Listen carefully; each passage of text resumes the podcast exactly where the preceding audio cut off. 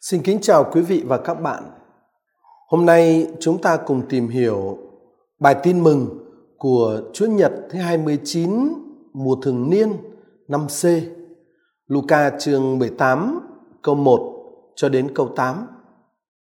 Ở trong bài tin mừng này, Thánh Luca thuật lại cho chúng ta giáo huấn của Chúa Giêsu về giá trị của cầu nguyện và về sự kiên trì trong việc cầu nguyện.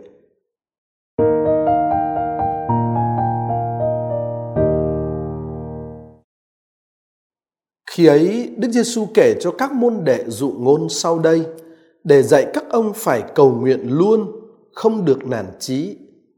Người nói, trong thành kia có một ông quan tòa, ông ta chẳng kính sợ Thiên Chúa mà cũng chẳng coi ai ra gì. Trong thành đó cũng có một bà quá. Bà này đã nhiều lần đến thưa với ông. Đối phương tôi hại tôi, xin Ngài minh xét cho. Một thời gian khá lâu, ông không chịu. Nhưng cuối cùng, ông ta nghĩ bụng.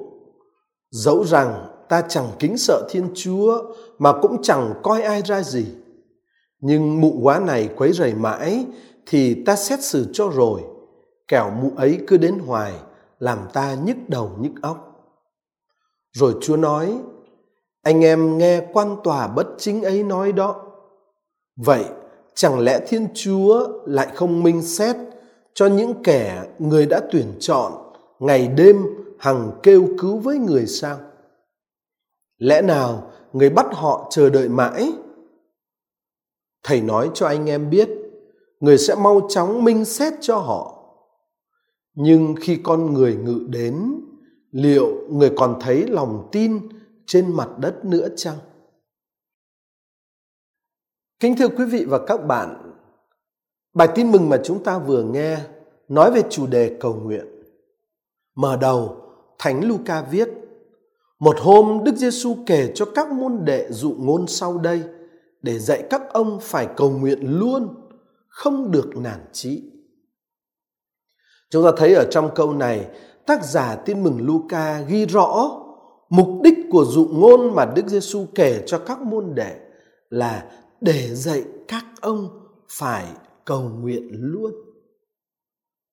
Ở câu 8 cuối bài tin mừng thì chúng ta sẽ thấy tác giả nói đến ngày con người ngự đến, tức là ngày Chúa Quang Lâm. Vậy cái việc cầu nguyện ở đây được nhìn ở trong viễn tượng của cuộc chờ đón biến cố Chúa Quang Lâm. Và tác giả Luca muốn nhấn mạnh sự cần thiết không thể giảm trừ của việc cầu nguyện được hiểu như là một trong những phương thế quan trọng giúp cho các tín hữu không đánh mất lòng tin trong khi chờ đợi con người ngự đến. Và như vậy, và như vậy kính thưa quý vị và anh chị em, việc cầu nguyện được đề cập đến ở trong bài tin mừng hôm nay thì không phải chỉ như một công việc đạo đức, mà đây là một thái độ căn bản của người tin ở trong cái thời gian trước cuộc quang lâm. Và đây là cái thực tại làm nên nội dung đích thực của sự chờ đợi cánh chung hướng về cuộc quang lâm của đức chúa đó, việc cầu nguyện như vậy không chỉ là một công việc của con người tôn giáo đâu. Đây là thái độ căn bản của người tin đối diện với cuộc quang lâm. Và là thực tại làm nên cái nội dung thực sự của sự chờ đợi cánh chung. Chờ đợi cánh chung là cầu nguyện. Cầu nguyện là đặt mình ở trong sự chờ đợi cánh chung hướng về cái cuộc quang lâm của Đức Chúa. Ờ, nói lời cuối cùng chiến thắng trên tất cả lịch sử và kết thúc lịch sử. Rồi Thánh Luca viết tiếp ở câu 2, Đức Giêsu nói, trong thành kia có một ông quan tòa, ông ta chẳng kính sợ Thiên Chúa mà cũng chẳng coi ai ra gì. Ông quan tòa được mô tả như một con người tự mãn, tùy tiện và ngông nghênh. Ông ta rất ích kỷ, chỉ sống cho chính bản thân mình, chỉ bận tâm đến những tiện nghi và lợi ích cá nhân của mình Ông ta chẳng hề kính sợ Thiên Chúa. Ông ta chẳng hề lưu tâm đến chuyện con người ta rồi ra sẽ phải tính sổ với Thiên Chúa về cuộc sống của mình. Đó là trong tương quan với Thiên Chúa. Còn trong tương quan với người khác thì thế nào? Ông ta cũng chẳng coi ai ra gì. Và theo một cách hiểu, có thể nói ông ta không còn biết liêm sỉ là gì nữa. Đó là một con người xấu xa. Nhưng mà ông ta lại nắm quyền xét xử ở trong tay. Rồi Chúa kể tiếp ở câu 3. Trong thành đó cũng có một bà quá. Bà này đã nhiều lần đến thưa với ông quan tòa, đối phương tôi hại tôi xin ngài minh xét cho. Chúng ta biết ở trong thời Chúa Giêsu đó và trong xã hội Do Thái thời đó thì người đàn bà quá là người thuộc về giai tầng của những con người xét về phương diện xã hội bị coi là yếu thế, là không đáng đếm xỉa. Thế ông quan tòa này không thèm để ý đến tình cảnh và vấn đề của người đàn bà quá hèn yếu ấy. Tác giả tin mừng cẩn thận ghi bà này đã nhiều lần đến thưa với ông, nhiều lần. Tức là bà không còn bất cứ một phương thế nào khác ngoài một điều duy nhất có thể làm đó là kiên nhẫn, kiên nhẫn, kiên nhẫn. Và bà đã kiên nhẫn để đánh động lòng trí của ông quan tòa. Thế rồi, Chúa Giêsu kể tiếp. Một thời gian khá lâu ông quan tòa không chịu xét xử cho bà. Nhưng cuối cùng ông ta nghĩ bụng. Dẫu ta chẳng kính sợ thiên chúa mà cũng chẳng coi ai ra gì. Nhưng cái mụ quá này quấy rầy mãi thì ta xét xử cho rồi. Kẻo mụ ấy cứ đến hoài làm ta nhức đầu nhức óc. Cuối cùng thì chúng ta thấy ông quan tòa cũng thay đổi lập trường. Ông chấp nhận xét xử vụ việc của người đàn bà quá hèn kém. Nhưng mà sự thay đổi lập trường của ông quan tòa thì không xuất phát từ cái ý thức của ông về luật pháp hay từ cái ý thức của ông về trách nhiệm mà ông phải thực hiện.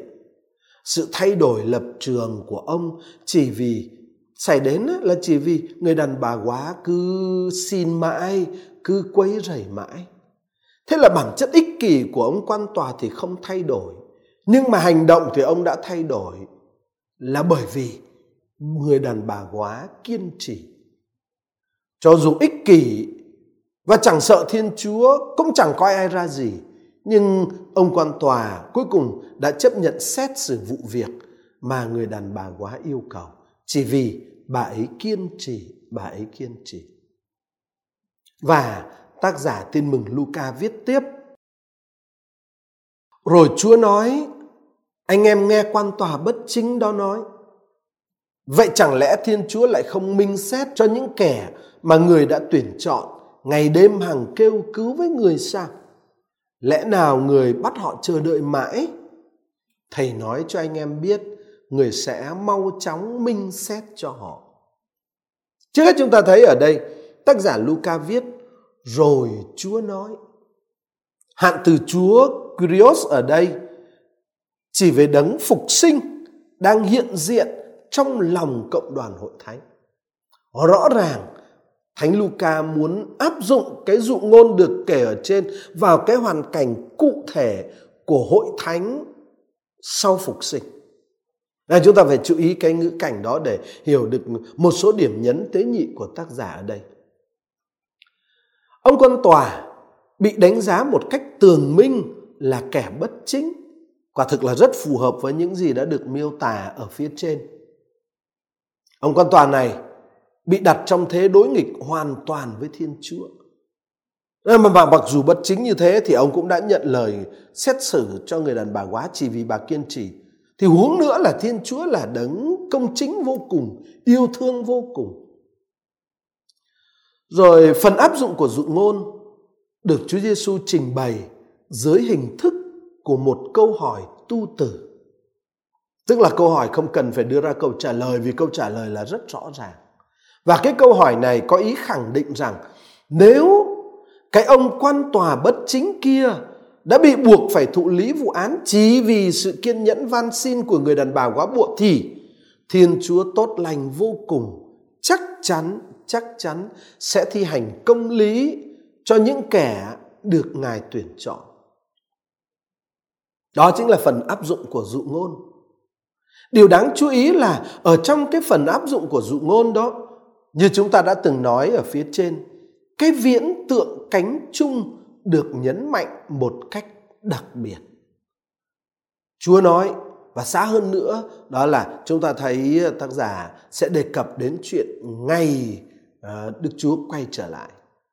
Về tình cảnh của người đàn bà quá bụa trong cái viễn tượng uh, cánh chung được nhấn mạnh này thì tình cảnh của người đàn bà quá bộ trở thành biểu tượng cho tình cảnh của những con người được Thiên Chúa tuyển chọn, tức là của cộng đoàn những kẻ tin ở giữa thế gian.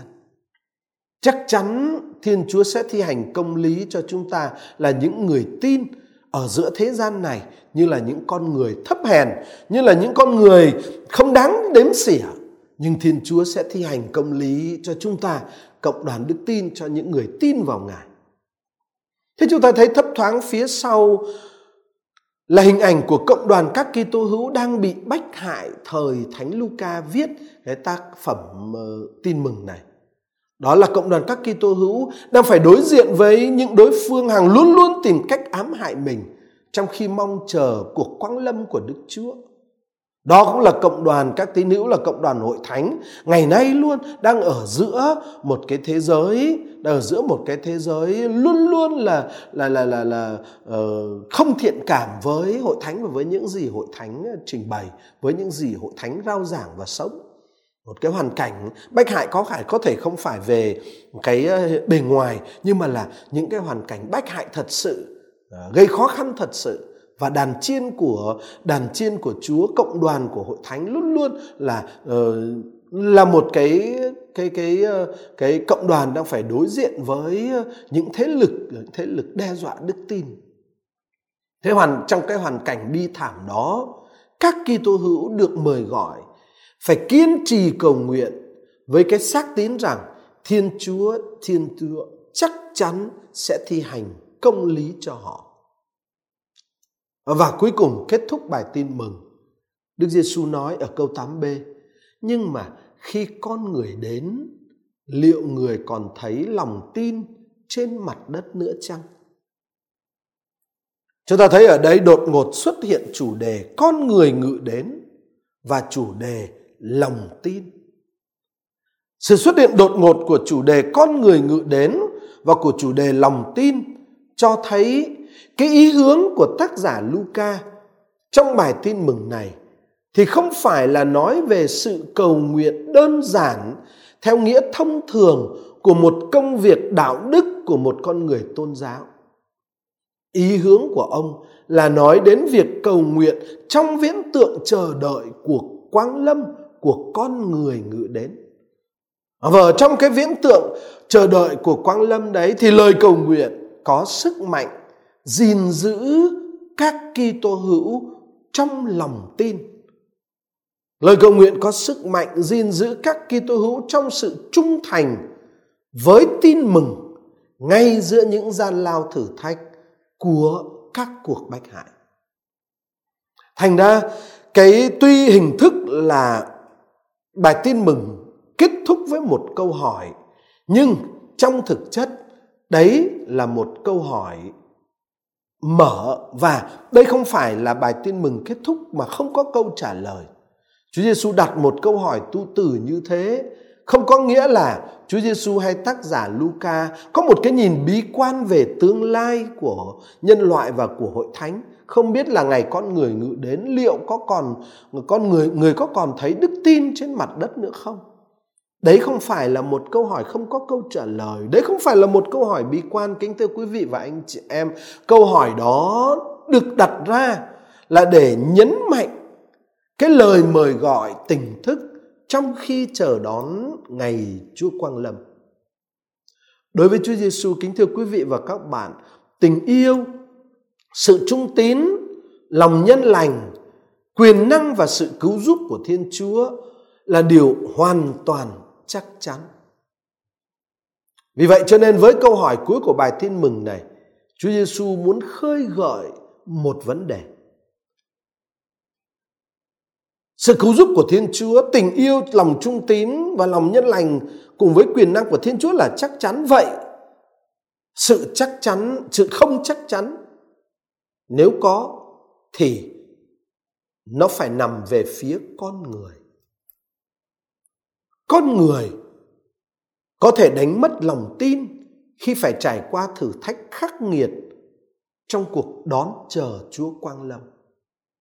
Và Chúa đặt câu hỏi liệu ngày con người ngự đến, ngày có còn thấy lòng tin trên địa cầu nữa không? Nghĩa là nghĩa là có thể có cái sự kiện người ta đánh mất lòng tin đấy. Với câu hỏi này, Chúa muốn cảnh báo chúng ta về nguy cơ đánh mất sự tin tưởng vào Thiên Chúa khi chúng ta bị những bất công và những thử thách của cuộc đời vùi dập. Đó là giá trị thứ nhất của câu hỏi này. Nhưng đồng thời, đây là giá trị thứ hai. Cái câu hỏi cuối cùng này, trong khi được đặt liền mạch với bài tin mừng, cũng còn có giá trị gợi ý. Gợi ý về một phương thế hữu hiệu để các Kitô hữu đi qua những thử thách khắc nghiệt của cuộc sống mà vẫn trung thành với Đức Chúa. Có một cái phương thế tuyệt hảo để các Kitô hữu trung thành, giúp cho các Kitô hữu trung thành, bất chấp những khó khăn vô cùng lớn lao xảy đến trong khi chờ đợi Chúa quang lâm. Cái phương thế tuyệt hảo đó chính là cầu nguyện. Người nào tha thiết và kiên tâm cầu nguyện, người ấy sẽ gìn giữ được lòng tin của mình và sẽ được hưởng công lý mà Thiên Chúa nhân lành vẫn luôn luôn sẵn sàng ban cho chúng ta.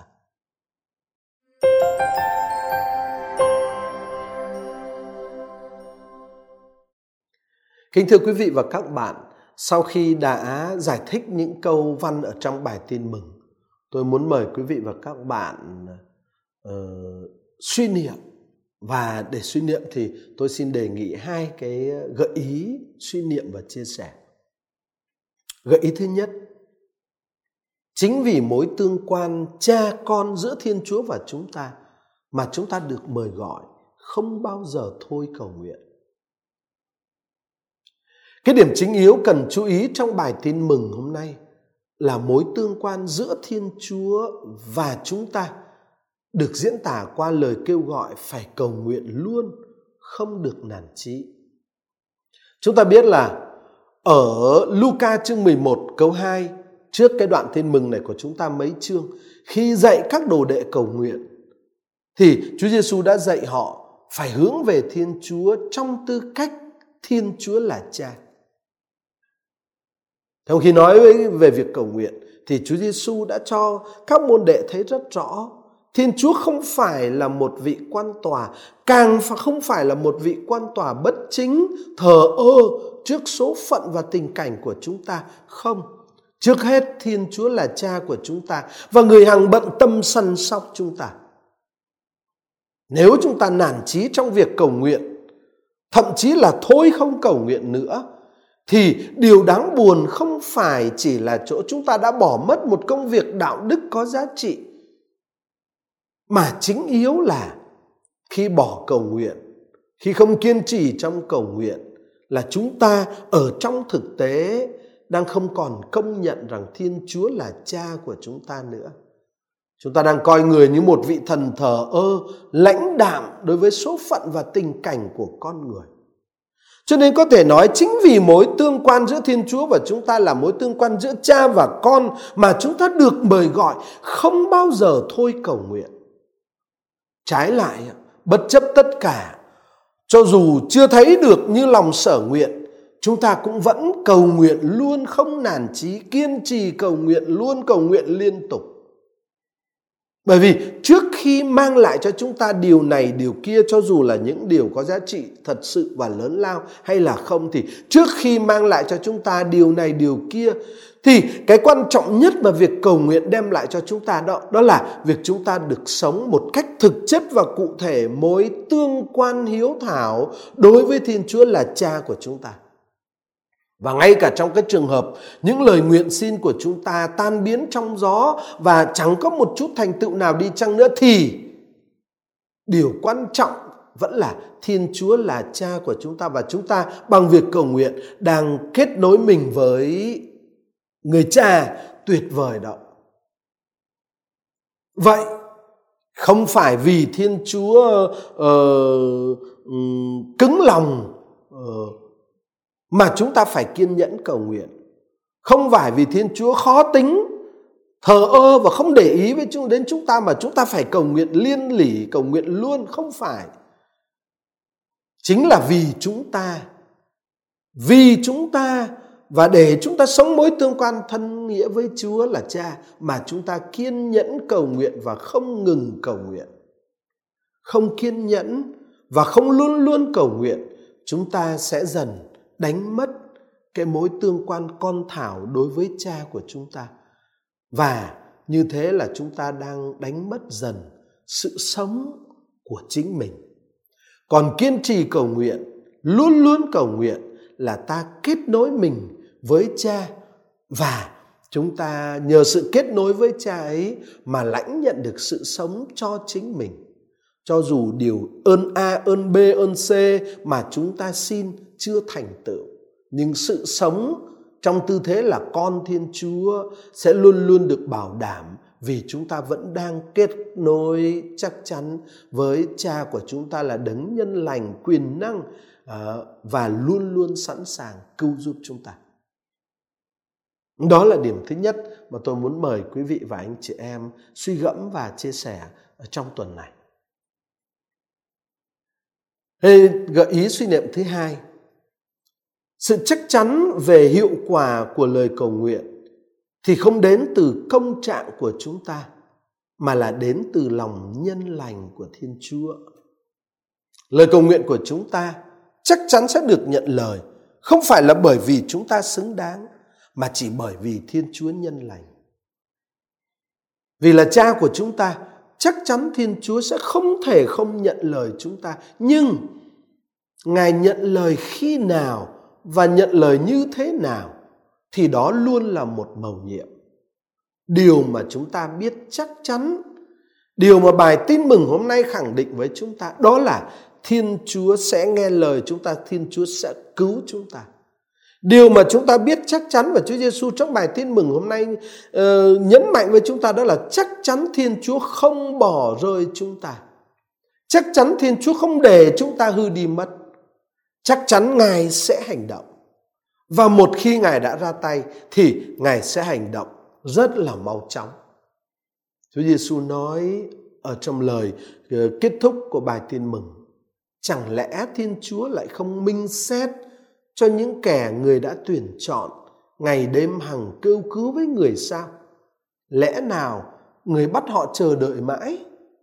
Thầy nói cho anh em biết, người sẽ mau chóng minh xét cho họ chính lòng nhân lành của thiên chúa chính tình yêu của thiên chúa là bảo đảm cho hiệu quả của lời cầu nguyện của chúng ta chứ không phải là sự là công trạng là công phúc Ừ, là thành tựu mà chúng ta làm được trong đời vậy, trong khi cầu nguyện, chúng ta hãy đặt tất cả sự tín thác vào lòng nhân lành của chúa và chắc chắn Chúa sẽ nhận lời chúng ta.